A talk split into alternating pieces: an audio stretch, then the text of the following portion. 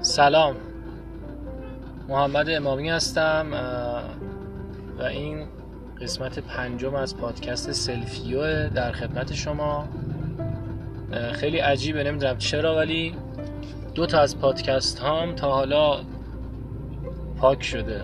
و توفیق نداشتم که منتشر بکنم.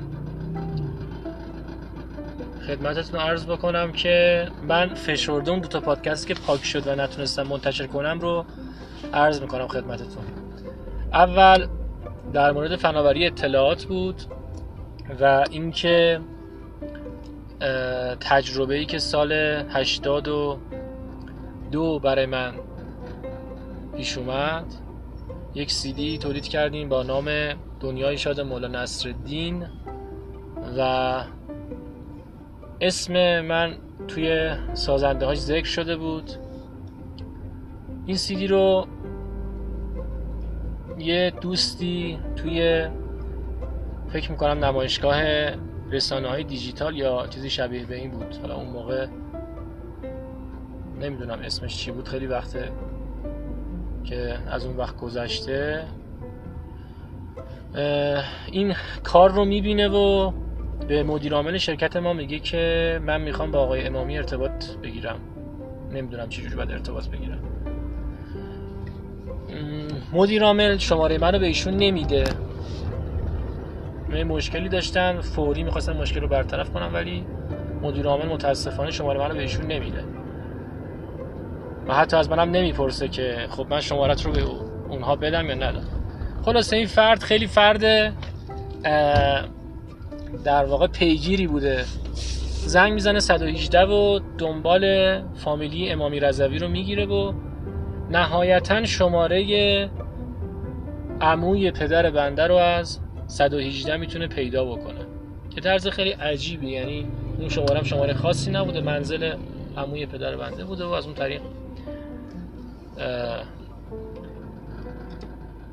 بنده رو پیدا می‌کنه.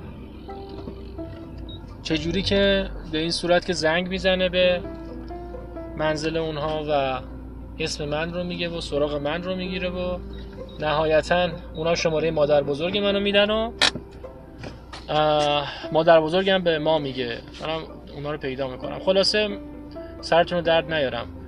من شرکتشون رفتم و چیزی به عید نمونده بود یه سیدی مخصوص به عید داشتن تولید می‌کردن. سیدی مشکلی داشت توی بالا اومدم. خیلی طول می‌کشید که بیاد بالا. یه سیدی نرم افزاری بود با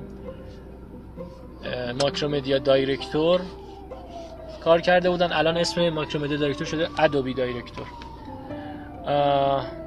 یه سیدی نرم افزاری بدون نیاز به install بدون نیاز به setup اصطلاحا. طول می‌کشید بیاد شاید 50 ثانیه تا 60 ثانیه طول می‌کشید بیاد بالا. و به من گفتن آقا شما راه حلی داری. منم خیلی مجرب نبودم تو زمینه Director. دنیای شده مود نصرالدین با Director کار شده بود و شاید بهتون بگم 8 ماه 9 ماه داشتم Director کار می‌کردم. اونجا به این فکر کردم که خب چطور سی‌دی من طول نمی‌کشه بیاد بالا. سی‌دی اینا ویژگی خاصی نداره که طول می‌کشه بیاد بالا. در زمان ساخت در واقع یعنی build کردن یا آماده سازی نرم افزار برای اجرا یک سری option هایی بود. من حدس زدم که احتمالا این option ها با option هایی که من دارم متفاوت این انتخاب ها فرق داره. نگاه کردیم و دیدیم که بله گزینه ای هست به نام با عنوان compress. کارش اینه که در واقع فایل اجرایی سی‌دی شما رو نرم افزار شما رو فشرده می‌کنه. برای اینکه جای کمتری رو سی‌دی بگیره. و زمانی که سی‌دی و زمانی که فایل اجرایی شما اجرا میشه این فایل باز میشه و روی مموری و بعد اجرا میشه به طور کامل. و نرم افزار شما بالا میاد. خلاصه ما این تیک رو برداشتیم و زمان از 50 ثانیه به هلوهوش 10 ثانیه کاسته شد. یعنی کمتر حتی از 10 ثانیه. خلاصه من خودم اول به وجد اومدم. از این اتفاق.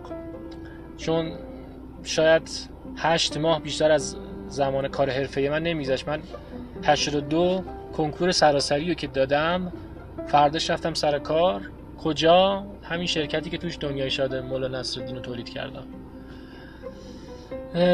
برای خودم خیلی جالب بود. برای اون فردی هم که دنبال من گشته بود منو پیدا بکنه برای اون فردم خیلی جالب بود این اتفاق. چون فکر می‌کنم پنج دقیقه این کارو کردیم با اون برنامه نویسی که تو شرکت اونها بود. با هم دیگه شاید پنج دقیقه این کار کردیم. به من گفتش که چقدر بهتون بدم آقای امامی؟ منم بهش گفتم که 25 تومن به من بدید. البته یه فلش بک بزنم قبلش. نیت کرده بودم که اگر چیزی بتونم کسب بکنم اگه پولی بتونم کسب بکنم یک پنجمش رو بندازم صندوق صدقات. این اتفاق برام واقعا جالب بود. نحوه پیدا کردن من و نحوه حل شدن مشکل. همه اینا برام درس آموز بود. بعدها یه مقداری با این شرکت بازم کار کردم. این شرکت هم شرکت تصویر پرداز رایانه بود. نمی‌دونم هنوز هست یا نه سیدی های تاتی که برای کودکان تولید می‌شد و این شرکت تولید می‌کرد. موضوع بعدی هم که مطرح کردم توی پادکست گذشته که دیلیت شد باز دومین پادکست حذف شده و پاک شده به طرز عجیب در مورد تحریم بود. من یه مطلبی دیدم از آقای معتمدی محمد معتمدی که یه جوکی نوشته بود در مورد تحریم که شرکت اپل یا حالا به تعبیر دیگه دولت آمریکا گفته که دولت ایران رو تحریم می‌کنه نه مردم ایران. رو بعد زیرش نوشته بود که بله اپل دولت ایران رو تحریم کرده و دیگه وزیر و وکیل و رئیس جمهور نمی‌تونن اسنپ بگیرن. چون دیگه اسنپ و دیگر نرم افزارها توی گوشی های آیفون کار نمی‌کرد. البته الان باز دوباره اصلاح کردن مشکلش رو حل کردن. در مورد تحریم توضیح دادم. گفتم که تحریم بزرگترین لطمه ای که می‌زنه به خود تحریم کننده می‌زنه. قرار نیست که با استفاده کردن از آیفون شق القمر رخ بده تو زندگی ما ایرانی ها خب ما میریم اندروید استفاده می‌کنیم. بیشترین لطمه رو خود اپل می‌خوره به خاطر اینکه کاربرهاش کم میشن. کاربرهایی که از دیگر نقاط جهان ممکنه که به سمتش بیان کم میشن و بازخوردهای کمتری می‌گیره در مورد ایرادهای سیستمش. مطلب بعدی نیتیه که اپل به خاطرش داره این کارو می‌کنه. خب هر چه که باشه حداقلش اگه بحث رقابت مطرح باشه خب پیروز میدان کسی نیست که دیگران رو از استفاده وسایلش محروم بکنه. پیروز میدان اون کسیه که در طبق اخلاص و با صاف و ساده بودن به دیگران خدمات بده. و اینکه هیچ معلوم نیست که آینده دنیا در دانشگاه استنفورد باشه یا فلان کالج در آمریکا. آیندم از آن خلاقیت از آن کریتیویتی از آن کپی برداری نیست.